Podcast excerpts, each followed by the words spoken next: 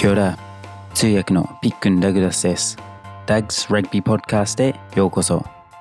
僕の母国ニュージーランドで大人気なスポーツ、ラグビーについて様々なゲストをお迎えし、語り合っていきたいと思います。本日のゲストは、Coca-Cola Red Sparks のスピードスター、黒川ラフィー選手です。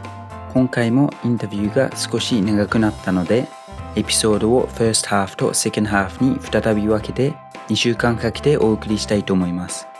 今回のエピソードでは、ラフィーのハーフとしての育ちや、ラグビーとの出会いや、プロ選手としての考え方について語り合いました。ぜひお楽しみください。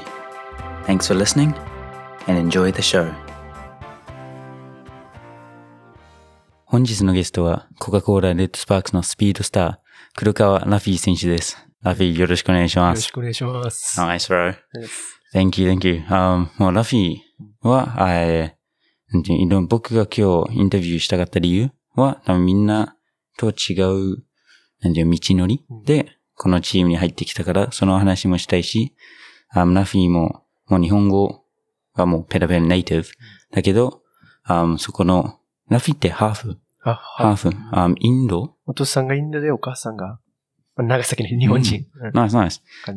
そういや、そういうなんかハーフのうん話とかもうん僕は結構このポッドキャストでするのが好きなので、ラフィーをあ呼んだんだけど、一緒のね。いや、あいろいろなんか話し合えるかなと思って。僕は日本育ちではないから、あいや、日本育ちの目線も聞きたいのでうん、それよろしくお願いします。お願いします。Cool. あじゃあ、最初に軽く、えー自己紹介をしてもらえますか、えー、コカ・コーラレッドスパークスの黒川ラフィーです。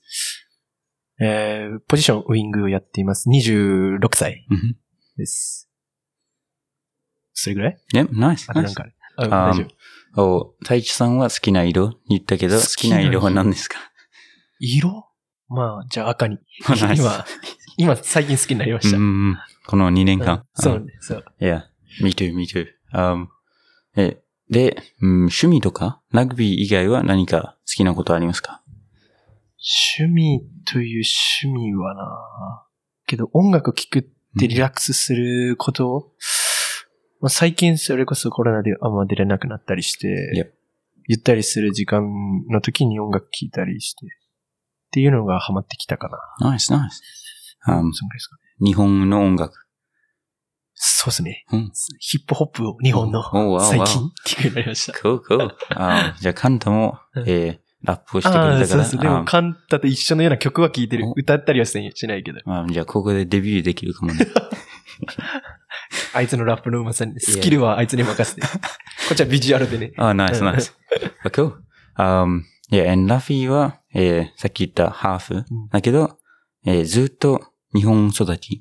そう、福岡に生まれて、うんで、高校まで福岡の高校で、えー育って、まあ一回大学を関東の方に移うんって、2年間そのまま社会人北海道に行って、で、2019年にコカ・コーラに入ったって感じです。Wow, nice, nice. Um, and ずっともう日本語しか喋ってない感じ？それとも他の言語とかも？覚えたりしましたか？一応、それこそ、お父さんインド人さっき言って、インドに行く機会が、えーあったんで、まあ、勉強したりはして、一人でインドも行ったおし、そういう意味で、まあ、得意ではないけど、うん。まあ、困らないぐらいで、なんとかいけるたっていうのはあるけど、いやいや。まあ、基本は日本語かなってうんうん。感じ。Um, いや、でも僕も多分、今回日本に来て6年目だけど、うん。その前は日本語喋れるけど、うん。なんか別にそんなに喋れるわけじゃないし、ニュージーランドにいる時はもう日本語喋んなかったうん。から、お母さんとも英語で喋ってお母さんが日本語で返すみたいな感じだったから、お母さんが日本人？いやいや、で、ピックは生まれが、なんか、この前聞いたので、ら福島？うん、で生まれて。何歳の頃にその移ったの？もうすぐ。あ多分1歳ぐらいの時に1回ニュージーランドにあー行って、そこから幼稚園の時に福島に戻って、お父さんが、あーお母さんの家族の、なんか、工事の会社とか、うん。米の、その、なんていうの、育ちっていうか、ライスファーマーとかになって、うん一人だけニュージーランド人、あ、田舎の中で。で、多分その間は幼稚園とかもこっちにいて、そこから行ったり来たりかな。おーまあ、ほとんどニュージーランドって感じだからえ。ー兄弟は？あー二人弟がいあま、す。弟なんだい。やいや。弟は今、向こう？ん。あもそうなんだ僕の、うんまあ、ピックン家族はみんなニュージーランド。and いとことか、日本のおばさんとかはうんうんこっちにいるけど。いや、でどっちにもルーツがあるね。おお互いね、うんうんうんその、こっちにも。あーなんか。いや、それも、子供の時、あ遊び、どっかなんか旅行行く時はいつも日本うん。だったけど、なんか、うん、それで、他のところ行きたいとは別に思わなかったし、いつも家族に会えるって感じだったから。あとナフィも、えーインドに行ってどうでしたか、そうね。まずはやっぱ、カルチャーのギャップに。うん。び、びっくりする。やっぱ日本でずっといて、やっぱりインド、しかも、あの、南の方。うんうんインドでやっぱり、デリーとかとはちょっと違う、すごい自然が多い方だから、まあやっぱ最初見たときはギャップにはやられた。いろいろ宗教もそうだし、うんまあそういう習慣もそうだし。いやでも、それがいい経験にもなってる。やっぱり、いや、いろんなところ見れないところ見れるから。それはあるかな。うん。ナイス。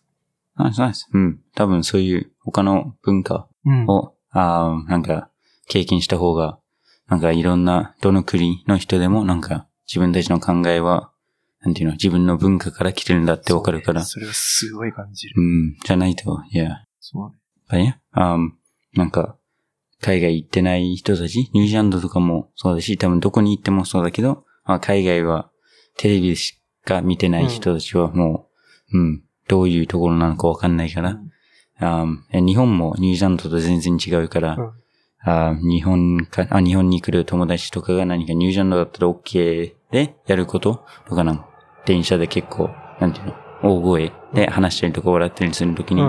なんかみんなにちょっと見られるけど、僕が言わないと、多分みんなはそれが、なんていうの、ちょっと、マナー違反うん。だっていうのはわかんないから、そういうところがいろいろあるね。ああると思あいや、う。インドはトイレとかも使い方全然違ったし、うん。ああもう左利きなんだけど、いや、それこそインドじゃ左手は使っちゃいけない、その、うん不潔な手じゃないけど、その、あんまり使わないっていう習慣があって、やっぱ右利きだからほとんど、それでも苦労したし、うん。全部左だったから、そういうのでやっぱ、まあ、向こうに行ったらそれに従うながらやるっていうのもちっちゃい時行った時とかはすごい、うん、大変だったなって記憶がめっちゃあるな。うん。でももう本当に、日本育ちだとうん、多分日本食の方が、うん、うん。なんかそのあー下に合ってるっていうか、うんだと思うけど、うんそのインド行ってどうでしたか？結構、なんか、あーなんていうの、ユニークな、うんあー味が多分いっぱいあるところだけど。それこそ、ま、すごい量の出てくるのがまず一つ。もう食べても食べても、いろんなもの出てくれて、うんバナナチップスとかもそうだったし、なんか甘い、なんていう飲み物だったかちょっと忘れちゃったけど、そういうのもで、親戚の挨拶、うん。まあいろんなとこやっぱ連れて行きたいから、みんな。行くたんび行くたんびそこで出されてすごいいろいろ食べて。でカレー、ね、それこそインドカレーで、で、まあ、ちょっと知ってる人もおると思うんやけど、まあ、あ辛いのが苦手で、うん。だから、もう行く前から、お父さんと一緒にその先に言っといて、甘い、なんていうの、スパイスが効いてないの作ってくれたりとか、もうおもてなしは、してくれる？いや、ところは日本にも負けないぐらい、そういう人を持ってくれてる場所なんだなっていうのも、すごい感じたね、場所では。Wow, nice, nice. Um, yeah, でも、にインドの甘口と日本の甘口多分全然違うんじゃない？なんか全然辛くないじゃんって言っても辛かったことはありますか？甘いんよね、それが。ど.やっぱでも、やっぱ本場っていうのかな、その食べた感じでは。ちょっと日本とはまたやっぱ違う。その、うんうんうんバーモントカレーとかそういう。夜あるレトルトのカレーとはまたやっぱ違う。こう、作っ、向こうの、その、作ってる感じうんうんのは感じたかな？いやいや。うん。Wow, nice. いや、僕もインド行ったことないけど、んまあ絶対いつか行ってみたいなと思って。でも結構それこそ、ニュージーランドとか、うんうん誰だったっけな？ちょっと、一緒にプレイした誰かが、それこそインドにルーツがある人もいるっていうので、うんうん。やっぱニュージーランドの方とかでもそのインドのルーツがある人は多いんじゃないの、うん。あ結構、インドの人たち、うにインドの方がなんか結構いて、うん。あもうでもニュージーランドはどの国からでもいっぱい人がいて、そうか、そうか。あオークランドはもう多分人口の40%ぐらいがアジア人だったから、うん。僕がいる6年前、うん。それも今は違うかもしれないけど、もっと多いかもしれないけど、あそれは多分インドとか、あいや、中国とか全部入れてうん。40%だったからもう本当に、うん、なんか日本に来て逆に日本人しかいないところはすごく不思議っていうか、うん、めっちゃ見られる感じがしたから、それは僕もちょっと慣れないといけなかったことだけど、あラフィーもそういう経験ありましたか？うん、なんて言うんだろうな。やっぱでも、こう、逆に日本で僕はこの見た目やから、うんやっぱどこ行っても、いい意味でも悪い意味でも注目されてるのは昔からあって。だから、慣れてるのか慣れ、慣れなきゃいけなかったのかはちょっと今でも分かってないけど、でも、そういう環境にいたっていうのはやっぱちっちゃい時からうん人とちょっと違うっていうのは感じながら生活は常にしてたうんうんね。Nice. Yeah. うん I think me too. うん。でも、ピックもそうやと思うし。いや、でも、何言う、金髪、うん。そのブロンドじゃないから、うん。多分、あーその、いや、金髪で、目が青い人とかほどは目立たないけど、でもまだ、うん。あー多分小学校もこっち2年間来てたけど、うん。その時ずっと、最初はなんかアメリカ人？だと思われて、まあそれも、何言う、別に良くても悪くてもない。うん。みんながアメリカしか知ってないからっていうだけで、うん。で、その後に違うって言ったら、あ、もう、オーストラリア、sorry, オーストラリアって言われて、あ惜しい、みたいな感じだったけど、うん、でもみんな、うん、ラフィゲっていうように別に、なん、悪い気とかあったり、なんか、そういうのは別にないけど、多分、いや、お外国人と友達だみたいな感じぐらいだから、いや、いや、少なからず、それはハーフではね、うん。あると思って。そうね、良くも悪くも、すごいそれが、いこれまでの人生になんて言うんだろう。こう、パワーになってたっていうところもう、ん、やっぱり、あるね。まあ、人に負けたくなかったところといやいやいやか。そうね。うん。それはすごい感じる。多分、いやいやピックもそれを感じることがあると思うけど。いやいやうん。でも本当に僕たちの、なんていうの、目線？うんまあ、お互いもユニークだけど、うんあうん。日本でしか育ってないなんか日本人とは多分結構違う目線だから、うんあそういうのも、なんかさっき言ったようにいろんな文化をなんか経験して育ってきたから絶対プラスだと思うし、Yes. あ僕も英語と日本語喋れ、まあ日本語まだまだだけど喋れるのがみんな家族たちがもう僕が泣きながら漢字の勉強をしてたけど、あいや、もうそこで頑張れみたいな感じ言われてたから今ちょっとできるっていうぐらいだから、いや、そうね。それがプラスになってるしねう。んうん。絶対。But yeah. Cool. Um, and ラフィーは、えー、子供の時から、なんかそういうスポーツとかは得意でしたか？なんかどういうスポーツをしてましたか？今思えば、得意だったんやろうなっていう、走ったりするのもそうやし。いや。で、まあ野球やっててう、ん小学校2年生から、本当最初はラグビーじゃなくて野球やってて、それが大学、高校も、福岡の筑陽学園っていう高校でうん。野球で進んで、で、そのまま大学も専修大学っていうところに、野球で。行ったんですけど、で、まあそこでちょっと、手術とか肘のうん。手術とかして、大学3年生の時にラグビーに移って、それまでだからラグビー部門を見たことなくて、うんだから今考えるとここにいるのも、まあ、あの時の同級生、高校の同級生とかからしたら多分想像つついてないと思うし、まあ自分ももちろんついてないし、でもまあそう見れば、スポーツは得意だったんやろうなっていう、まあ感じますね。Wow. Um, and 野球してる時は、ポジションはどこでしたか？ピッチャーやってました。Oh, wow. Nice, nice.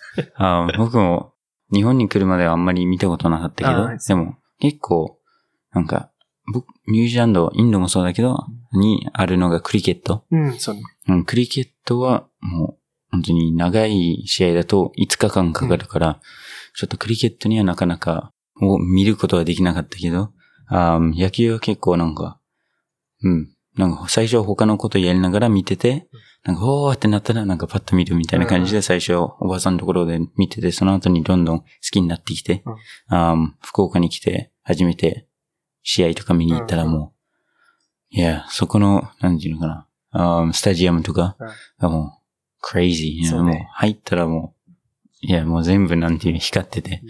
ラグビーとなんかちょっと違うところあって、そういうところめっちゃ好きだったけど、あーラフィンもまだ今でも好きですか？野球は。野球は見るのも好きだし、まあやるのはもう全然やってないんだけど、やっぱ見る、しかも今それこそ同世代が一番活躍したりとか主力になったりって、まあやっぱ一緒にやってた選手とかもいるから、見るのは見るから、まあ昔ほど見なくはなったけど、やっぱ気にはなってるうん。感じかな。いや、そういう高校生とか大学生の時はもう野球を仕事にしたいっていう気持ちがあった感じ。もちろん野球で、プロなりその、社会人でやるっていう目標でうんやってた。うん。うんいや、やし、なれると思ってたし、その時はまあ、そう信じてやってたっていうのはある。and then ちょっと手術とかをして、うんその、そこでどういう感じでラグビーに移ったんですか？えー大学1年生の時に、えー野球とラグビーが選手大学って一緒の寮で、うん野球場がグラウンドが上にあって、その下に陸上競技場、うんうん。で走るトラックの部分があって、その中によくあの、こう人工芝でラグビーがやってたりして、で、僕はピッチャーだったから、その、ピッチングとかの練習が終わると下でその走るうん。トレーニングがあって、その時に、まあ今も、今も監督なんですけど、村田渡さんっていう選手大学のラグビーの監督が走ってる姿見て、ラフィー、あーまあラフィーとは言われてないかな。うんなんか、絶対にラグビーやった方がいいよ。うんいつでも待ってるよ、みたいなことを冗談でね、あの時は多分言ってたと思う。で、僕もその気全くなくて。いやいやいや。で、まあ手術もして、もうそういう投げることもできない1年生の時だったから、うんうんまあ、ありがとうございます、みたいなこと言ってて。で、まあ、1年後リハビリも終わって、投げれるようになったんですけど、もうすぐ、肘もちょっとパンパンに腫れちゃって、うんうまくいかなくなって、で、その時に、その言って、何回も言ってくれてたんで、その話をしてみようと思って、で、まあ、結局、野球部とラグビー部の監督同士がそういう話して、初めて、そういう部部活同士でそうなるっていうのも今までないらしいから、あまあ、そうなって、晴れて、大学3年生の春、もうラグビー部、野球部の練習場じゃなくて、うん。ラグビー部の練習場に行って、ーいや、で、その時、何？コーラ、今のコーラのうんうん。龍馬とか。あの、田辺ま正とか、うんうんうん。まあ、大学で会ってたりとか、その食堂で会ってたりとかしてたから、あれ？あいつ飲んできてるの？みたいな。感じになってたっていうのをあの時は言われて、うん今になって言われて、そうそう、そんな感じで入ったなっていうのを思い出すね。Wow. うん。Um, yeah. なんか、今の話聞くと、うん。あれ、サッカーとかで、なんか、このチームからこのチーム行くとめっちゃニュースになったりとか、なんか、あーそういうトランスファーって英語で言うけど、そういうのが、そういう大学でうん。なんかあったような感じで、すごく、なんていうの、めっちゃ話題になっちゃうんじゃない？そいや。なんかあの時もそうね、入って2ヶ月ぐらいでなんか、なんだろう、新聞社の人がなんかが来てから、うんうん。専修大学に秘密兵器が入りましたね、みたいな、ネットになんかなって、それ言われたな、ちょっと前に。うんそういうこともってやっぱ珍しい。うん。いやいやそういう部分でも、あの時からそう注目してくれた人がいるとかは、自分の、なんて言うんだろう、頑張ろうって思えて一つの要因になってたのかもしれないと思いますね。でも結構、そういう野球、もうずっと多分子供の時から野球選手になるとかってなって、そこからいきなりうん、その夢から新しい夢に行くのって結構ハードだと思うけど、うん。それはどうでしたか？そこのところ。正直、本音は、やっぱ、1、2年で上を目指せるような甘い世界ではないとは思ってたから、正直上でやれるとは思ってなかった。いや、うん、思ってなかったな。でもやっぱそれを上でもやれ、やろうって思えたのが、大学4年生の時に、ち本当11月ぐらいかな。就活もしなくちゃいけなくて、でもその時、それ、インドに留学しようと思ってて、うん。もうラグビーは続ける気なくて、でも11月にセブンズの合宿に呼ばれたのがきっかけで、うん。一周、とりあえず監督が、その、行ってこいって。で、本当に正直あの頃は嫌で、なんでかって言ったらやっぱもうスキルもないし、みん、大学やってた時はもうどうにかして迷惑かけんようにしないかって、もう動き方わからん。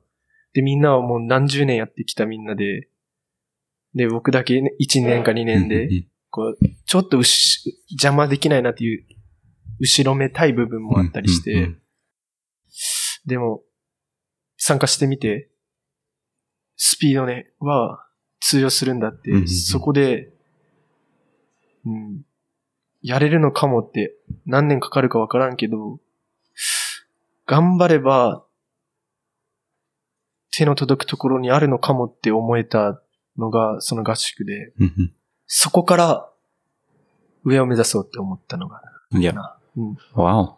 でも、ラグビーを始めて、なんか、何野球は多分、ピッチャーはずっと投げたり体力が必要だけど、コンタクトうん。はないけど、そういうところは最初どうでしたか？いや、もうそれ忘れないのがあって、一番最初に、その、選手大学の、えっと、フォワードコーチうん。がいて、で、じゃあラフィータックルっていうか、バックに当たってみようかって言われて、で、そのコーチが、タックルバックをこう持って走ってきてくれてうん、で、僕はもうタックルしに行こうとしたら、バーンって弾かれて、で、もうコーチに普通に、いや、軽くじゃないんですか？つって、うんそしたらもうコーチが目、目丸くして、いやいや、めちゃめちゃ軽くだよって言われた時に、思った。うんうんこれ失敗したというか、これ軽くかっていうのはうんうん衝撃だったなっていうのを忘れないんだよね。3年生の時に。うんうんそうね。だから、慣れるのも、ルールからもそうだったけど、わうんうん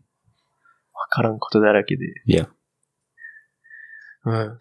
新鮮だったけど、しんどさもすごいあったな。うんううん。いや、ラグビーのルール結構難しいよね。なんか、ラックの周りとか。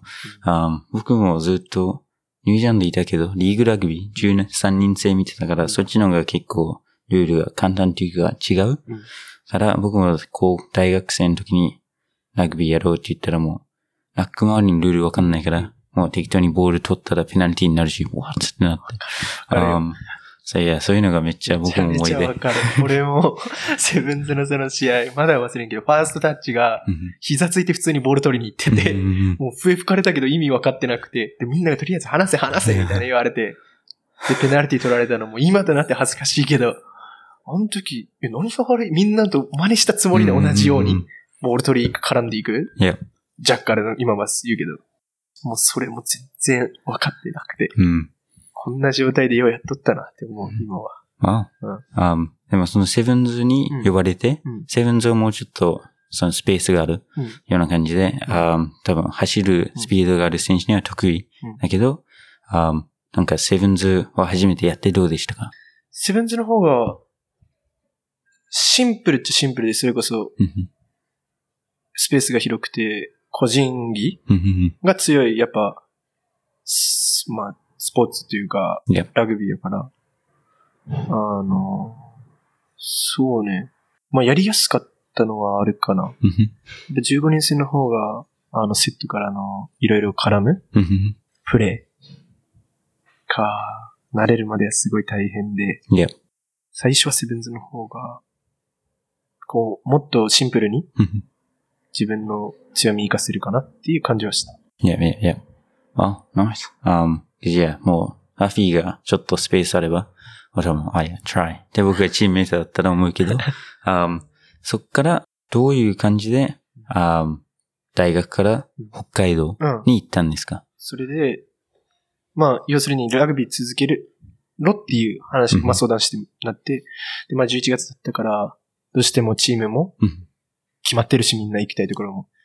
で、その時に、ラクラブチームだったんですけど、北海道バーバリアンズっていうチームがあって、そこ、クラブチームなんですけど、あの、外国人選手、それこそニュージーランドとか有望な、うん。今だったらセブンズにいるジョセ・セルとか、ああいつもいたし、ロテッドキリス、今近鉄にいる、うん。もうバーバリアンズから入ったりで、わすごいセブンズにも、こう、出そうとしているっていう人がいて、だから、そこで一回村瀬さんに、まずは北海道で、まあ実力があればやれるっていうの言われたから。行きました。Oh, wow. And バーバリアンズは15人制のチームそれともセブンズ？えっ、と、15人もあるし、その時期によって、えっ、と、セブンズのチームを組んだりしてて、えっと、夏のピリカムシリセブンズっていう、その、北海道で主催してる、そのうんバーバリアンズの代表が.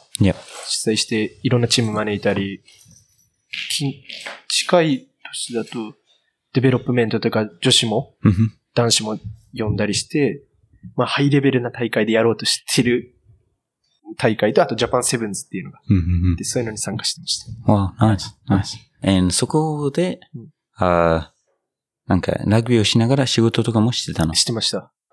えーっと、これは、なんて言うんだろう、あんま仕事のこと分かってねえやろって言われるのも嫌やけうど、まあ、テナントの、うん。そう、管理というか、まあ、大家さん的なこと考えながら、もしながら、まあ、土日だけグラウンド。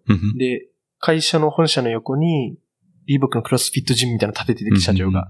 だからそこで、まあ、トレーニングをしてました、ジムとか。で、やっぱ雪、冬は雪が降ったらもう外とかいうレベルじゃないから、うんうんうん。まあ室内が多かったり、Wow. トレッドミル使ったりして、Yeah, yeah. まあやれることやってた感じかな。Cool. Um, and 北海道いる間の一番の思い出は何でしたか？思い出、雪と、やっぱけど食べ物が美味しかったのと、まあ、個人的に好きだったのは、夏になると、大通公園っていうところに、うんあの、なんて言うんだろう、ビール祭りというか札幌朝日とか並んで、あれなんて言うっけ？ああいうの。ちょっと忘れしたわ。ビール飲むのってなんて言うっけ？外で。あ、ビアガーデン。あ、いや、いやうん。ビアガーデン的なので、ほんとすごいんよね。こう、ひやっぱ広い土地だからできることみたいないやいやいやいや。ことで、まあそこで、あの、コロナじゃなかった時だから、うんうんうんまあ、夏とかはビール飲みながら、その、チームメイトと一緒にご飯食べたりとかして、Wow. でも向こうでもやっぱり北海道、福岡から北海道で一人だったけど、うんうんやっぱチームメイトいたから、先輩も後輩もすごいよくしてくれて、いやいや。うん、すごい寂しくなかったし、Yeah. 楽しかったなっていう思い出がいっ Nice. ぱいあります。Um, え、冬、うんあ I'm sorry, 冬の時は、うんえーなんか雪祭りとかもいっぱいあ,、あったね。ありました。うん。like, でももうね、雪だと歩くのが嫌で。すごい、もう多分この前ちょっと福岡降ってうんみんな喜んでて、あもうね、そのレベルじゃなくて、もうあもう運転もしたくなかったいしや、いや。もう三車線の真ん中とかはもう怖いし。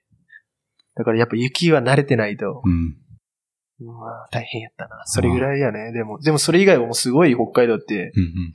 いいところで、全然住めたなって思あ、いや、僕も、um, なんかそういう祭り、夏のビアガーデンとかもそうだけど、なんか、そういうのも一年以上できてないから、ん一年近くできてないから、もう、めっちゃやりたいっていう、なんかバーとか行ったりとか、なんかそういうのが今できない時期だから、うんちょっとあれだけど、あ、いや、ナイス。いい思い出ですう。ね。うん。こういう思い出。北海道すごくいいところで、恵まれてたなって、うん今思えばすごい感じる。いやいや。あのねそっからどういう感じでコカ・コーラに来たんですか？えーっと、まあ、で、北海道でもそのセブンズの大会、うん国体っていうのがあって、で、国体で北海道代表で出ながら、福岡のチームとか、その福岡県代表とかも戦ったりして、そこで、あの、一人元コーラの選手、うん。もう引退はしちゃってるんですけど、の選手を通じて、ここで一週間うん。トレーニングをさせてもらえることになって、で、その当時、まあ、向井さんが監督で、そこでのパフォーマンスでオファーをいただいたっていう感じで、で、バーバリアンズで2年やって、うんそのまま、えっ、と、2019年に、コーラに.入団しました。Cool. And コーラに来たのもはいプロ,、プロとしてそうです、プで。でしたけど、はいなんかどういう、えー印象でしたか？最初にこのチームに来た時は。印象か。というより、やっぱ、あの時は、自分の Mhm. 持ち味とか、まあ、スキル面でどうとか、やっぱ、覆るようなことは、まあ多分ないやろうなと思ってたから、Mhm. まあ、向井さんにもそうだし、まあチームの選手の人にも、こういうことができるって、まあ僕で言ったらスピード.とかで、あ面白いなっていう存在に Mhm. 認めてもらえるように、一週間、えっ、と、プレイしたっていうのが、思い出すならあるかなって思うし、プロとして取ってもらうってなった時に、やっぱり僕は人よりキャリアもなければ、Mhm. 実績もあるわけじゃなくて、みんなは大学選手権優勝、うん帝京大学、うんうん明治大学、その、今となればすごい、そのままハイレベルなところでやってきた人たちが入ってきてる中で、プロとして必要とされる Mhm. 選手でいるために、っていうところは、まあ、最初に入った時もそうだったけど、今も変わらず Mhm. 求めながら、うん、いや、やりたいなっていう思いは常に持ってます。Wow, nice. めっちゃいいことばっかり言ってくれるのいで。やいや、Nice. Um, yeah. だって多分こんなに真剣に、あナフィーと話したことないけど、いつもなんか廊下とかでうん。な会ったりとかフィールドではいつも、なんていうの、ついきさんから学んでうん、ゴムゴムのみたいなうん。のを、うん。あーナフィーに叫んだりとか、んそれジョークぐらいだけど。本当に、こっちですごいその、いじられたりする？で、まあ自分は面白くない。その、いじってくれる分は嫌とかはなくて、うんうんでも面白くないっていう自覚はあって。でもそういうのですごい、どうなんだろう。もともとよく自分からこう、ワイワイ話すようなタイプで昔からなくて。だから、ちょっとそこら辺で、こう、時々どう思っているのかな、僕、自分の思う気持ちとかって伝わってるかなって思ったりもするけど、でもそうやってやっぱり最終的には、周りの人から、どういう形でも喋ってくれたり、いや、それこそ、ラグビー、うまい下手関係なく、こう喋ってくれてるチームメイトにはすごい感謝してるし。うん一番最初に入った時も、あの、ドンタクの時にピックンが喋ってくれて、で、あの時外プロは外国人選手ばっかりうんでほとんど。あの時もで、友達もいなくて、まあ、それ、初めての仕事みたいなのがあのドンタクで。で、まあ、外国人選手は外国人選手で、英語も得意じゃないから、やっぱ、コミュニケーション取らにも取れなくて、でもピックが喋れて、一緒に喋ってくれたの。あれも心強かったし、結構そういう、人にやってもらったことを結構覚えてるタイプというか、うんうん。そうね。Cool. いろいろ。思い出せることはたくさんあるかな。いやいやうんナイスナイス。多分そういう裏の話とかもいっぱいみんなリスナーが聞きたいことばっかりだと思うし、うん。僕も多分ラフィーとなんか最初に会った時から結構話しやすいっていうのがあって、多分みんなそういうジョークとかうん。みんなにあの言い合う人うん。だし、なんかそういうジョークとか言う人は自分が結構なんていう信用とかうん。信頼とかリスペクトしてる人うん。だとなんか結構ジョークしやすいけど、まだ知らない人とかだったら多分あんまりしないから、うんそういうジョークとか言われるってことはもう、その時から、なんていうの、仲間っていう感じだから。だったらよかったけど。うん。あーうん多分ラグビー、ニュージーランドのラグビーは特に、ジョー・トゥペを見れば多分わかるけども、そうね。みんなジョーキーやったりとか、ジョーもずっと笑いながらうん練習してるけど、あーそれが、うん、なんか仲間だよっていう感じのあれだから、ラフィーといつも楽しく話してます。Yeah. よかった、それなら。Okay. うん。Um, あそのドンタクは、あ福岡の人だったら多分みんな知ってると思いますけど、どういうことに？あれ、あどういう、れって何？で すちょっとごめんね。俺も福岡なんやけど、うんうんあれ ?5 月にやってるけど、うんうんなんか祭りみたいな。祭りみたいな、それで。で、その天、まあ、福岡の天神とか、博多っていう街を、パレードみたいな感じでいろいろうんうん、祭、こう、沿道を囲んでくれる人がいて、まあ、そこで歩いたりするっていうものだけど、あれ、何の祭りなのかはちょっと分かってないから、でも、そうそう、それで、いや。初めての仕事がピックンとかうん、プロの選手で最初回って、うんうんで、あとは、途中からその試合の選手も合流して。Yeah, yeah. ああ、いや。2回やんないといけない。そうそうそうそう。そう。ああ。おやんないといけないっていうか、やれた。そうね。その言い方気をつけていかない。や、うんあだって、僕もここに来て、うん。あまあ、今シーズンできてないけど、コロナで、毎シーズンやって、うん、なんか、みんな、僕たちもパレードに参加できて、歩いて、うん。なんか踊ったりとか、うん。そこの出る30分前に覚えるダンスを覚えてやるっていうのが、なんかめっちゃ面白くて、僕はすごく楽しかったけど、あみんなも、あー何、そういうファンとかと一緒に、そうやって、今はなかなか会えないから、そういうのをまたやりたいって感じがすごく強い。Yeah. Cool. Um, and then, チームと一緒になんか練習とかして、うんそれしながら、まあさっき言ったプロとしていろんな多分、あーフィールド外のところもいっぱいあったと思うけど、うん幼稚園のイベントとか、うんそういうなんかいろんな活動、うんそういうのをして、あそういうのってなんかどういう、何ですか、感じしたか、なんか多分、プロになって初めてうん。いろいろそういうことをやると思いましたけど、どうでしたか？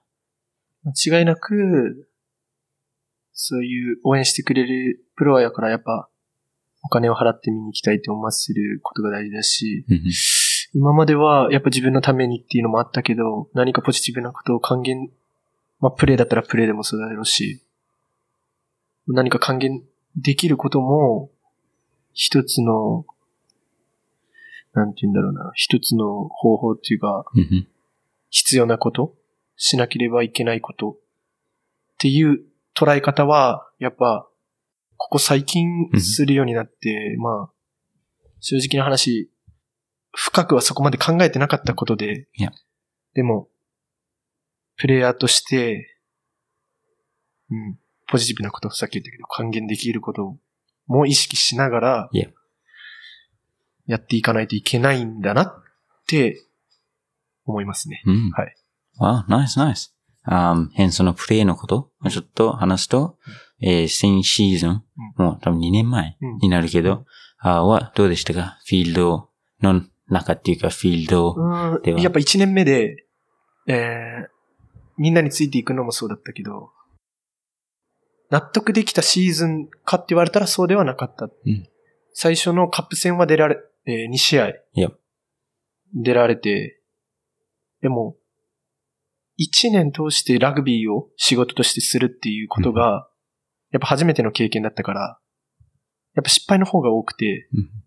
それはコンディショニングの仕方もそうだし、練習の仕方もそうだけど、それを今年というかまあこれからシーズン始まるんですけど、怪我をしないことがまず第一で、やっぱ呼ばれた時にグラウンドに立てる状態でいるっていう、必要とされる時にいるっていうのが大事な、大事なんだなって、まあ向井さんと話したりしても、あプロとしてのあり方はそういうところなんだろうなっていうのはあるから、すごいコンディショニングとかの部分は、1年目よりまだどんどんどんどん変化しながら、自分なりにはやってるつもりです。うん。ナイス。あーじゃあそういう自分のコンディションをなんかピークうんでずっといるようにうんするにはなんかどういうことをやってますか？えーっと、やっぱ毎日毎日の練習の内容で自分の体がどう変化するのかっていうのは気をつけながら見てます。で、プロやから自分でコンディショニング自分の作ったメニューでっていうのは大体予想できると思うし、体の疲れから。でもやっぱ、えースタッフが決める練習内容でっていうのはやっぱ疲れ方がどうしてもコントロールできないから、でもそれをやっぱ毎日の中で判断できるようにっていうところは意識してます。Wow, cool. Um, and 結構コーラウィングうん。で、なんかいろんなスキルを持っている選手とかハイレベルな選手いますけど、はい。なんかどうやってうん。自分として何かその手を挙げてるっていうか、どうやってなんかそのチームに入ろうとして、あー他のことを、他の人と違うことをやったりとか、なんかうんどうやって自分を、何ですかね、売ろうとしてますか、コーチたちに。sorry, 通訳から聞くことじゃないけど。いやいやいや。いやし今、言葉を選びながら何しようかなって考えてナイスて。ただ、時間がないのは確かかなって思ってて、その、やってきた分は取れなくてうん、経験、僕の場合経験がまず大事かなって思って、そのフィールドに立つ。やっぱどうしても練習だけじゃ、こう、もらえないというか感じれない部分がやっぱ試合ってあって、あのうん、雰囲気、うん自分の体の感覚？どうしても近づけようとしても近づけれない部分ってあると思ってて、だから、売りか。でも、イメージはすごい持っているから、もう練習の時から。で、ラグビーってその同じ場面がないって本当その通り、いや練習でもむしろないくて、ただ、意識だけで、その、やりたいプレーが、前もって準備っていうか、そういうイメージができてれば、成功できるっていうのも僕は思ってて、Yeah, yeah. だから、準備の部分は、そうね、自分のその個性を出すためにう、んすごい意識してることかもしれない。Wow. スピードもそうだし、Yeah, yeah. うん。そうね、それが他の人よりもとは言わないけど、うん自分なりにうん。うん。意識してることかな。ナイスナイス。あ、いや、けど本当にラフィーのスピードが、何自分の武器の一つだから、なんか、フィールドにいるときに、あラフィー多分、ほとんど左ウィングうんが多いけど、なんかスペースがあって、ラフィーがボールもらったらもう、あ特に練習試合でみんな選手たち、ノンメンバーとかが見てるときに、うん。ちょっとスペースあったらもうみんながめっちゃテンション上がって、Go ラフィーってなるからもう、そういうのがめっちゃ僕も見てて、うん。あ楽しいけど、あいや多分、なんか聞いてくれてるリスナーで結構若い人たち、あまだそういう高校とか大学生の人たちでどうやってこういうあチームに入れるかどうかとか、なんか練習方法とかうん聞きたいっていう人たちからもメッセージちょっと来てるから、はいあそういう、いや、言葉、多分すごく助かると思うので。ナイス、thank you. スキルのことは正直難しいかうんな。自分から言えることは、まあ、繰り返し練習してやれるようになる。うんあとさっき言ったようにイメージ。うんあとは、やっぱ常にそれを意識できてるか。走ることもそうだと思うけど、毎日どうやったら良くなるか。僕はラグビーもそうだけど、その強みがスピードやから、走ることはすごい重点を置いてて、いや、それは走り方もそうだけど、もらった時の体の感覚、うんうんボール持つとまた変わるし、ボール持っててない時の腕の振りの。いやいや。だから自分の強みを、自分が本当に理解できるというか、うん突き詰めてることができれば、唯一無二にはなれると思う。で、こういう世界って多分、そういう人の集まりだと思う。うんうんこれが得意、これがすごい、とか、そうなれることができれば、見てる人も、こういう場面であいつ使ってみたい。とか、なると思うんで、うん特に指導者とか、全員を見ないといけないから、目にパッて見たときには、こいついつもこうだなって思わせることができれば、うん。僕はそれだけでチャンスがあると思うから。でもそのためには、どれだけ、それを意識できてるか。うん寝るときでもそうだし、うん。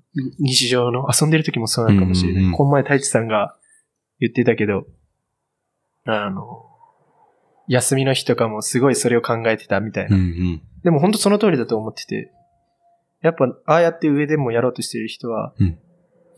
その一番の目標に対して常に考え持ってると思うから、うんうん。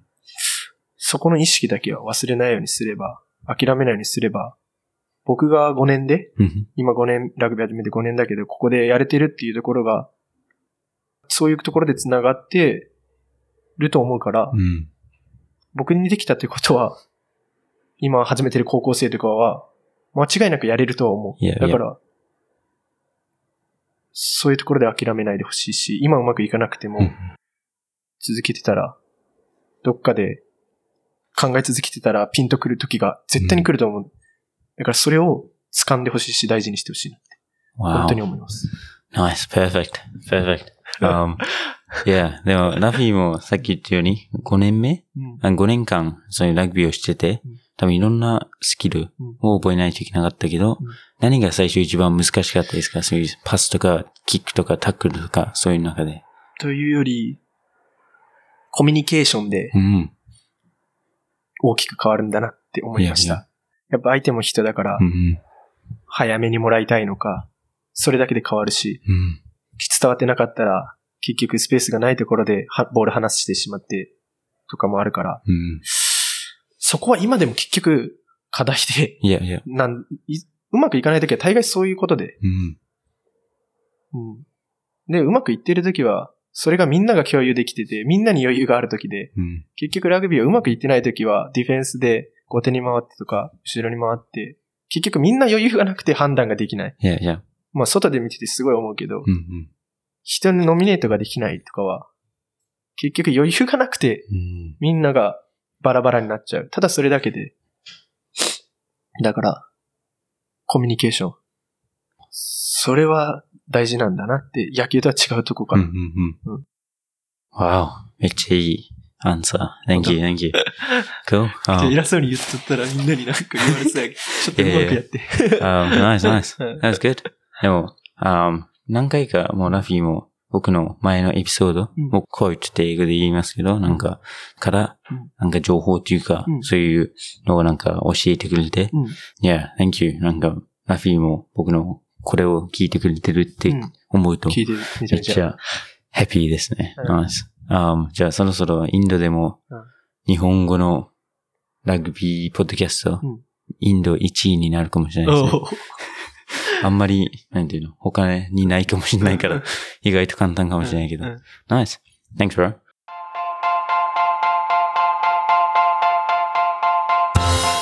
今回のエピソードも聞いてくれてありがとうございます。コメントやメッセージをお待ちしています。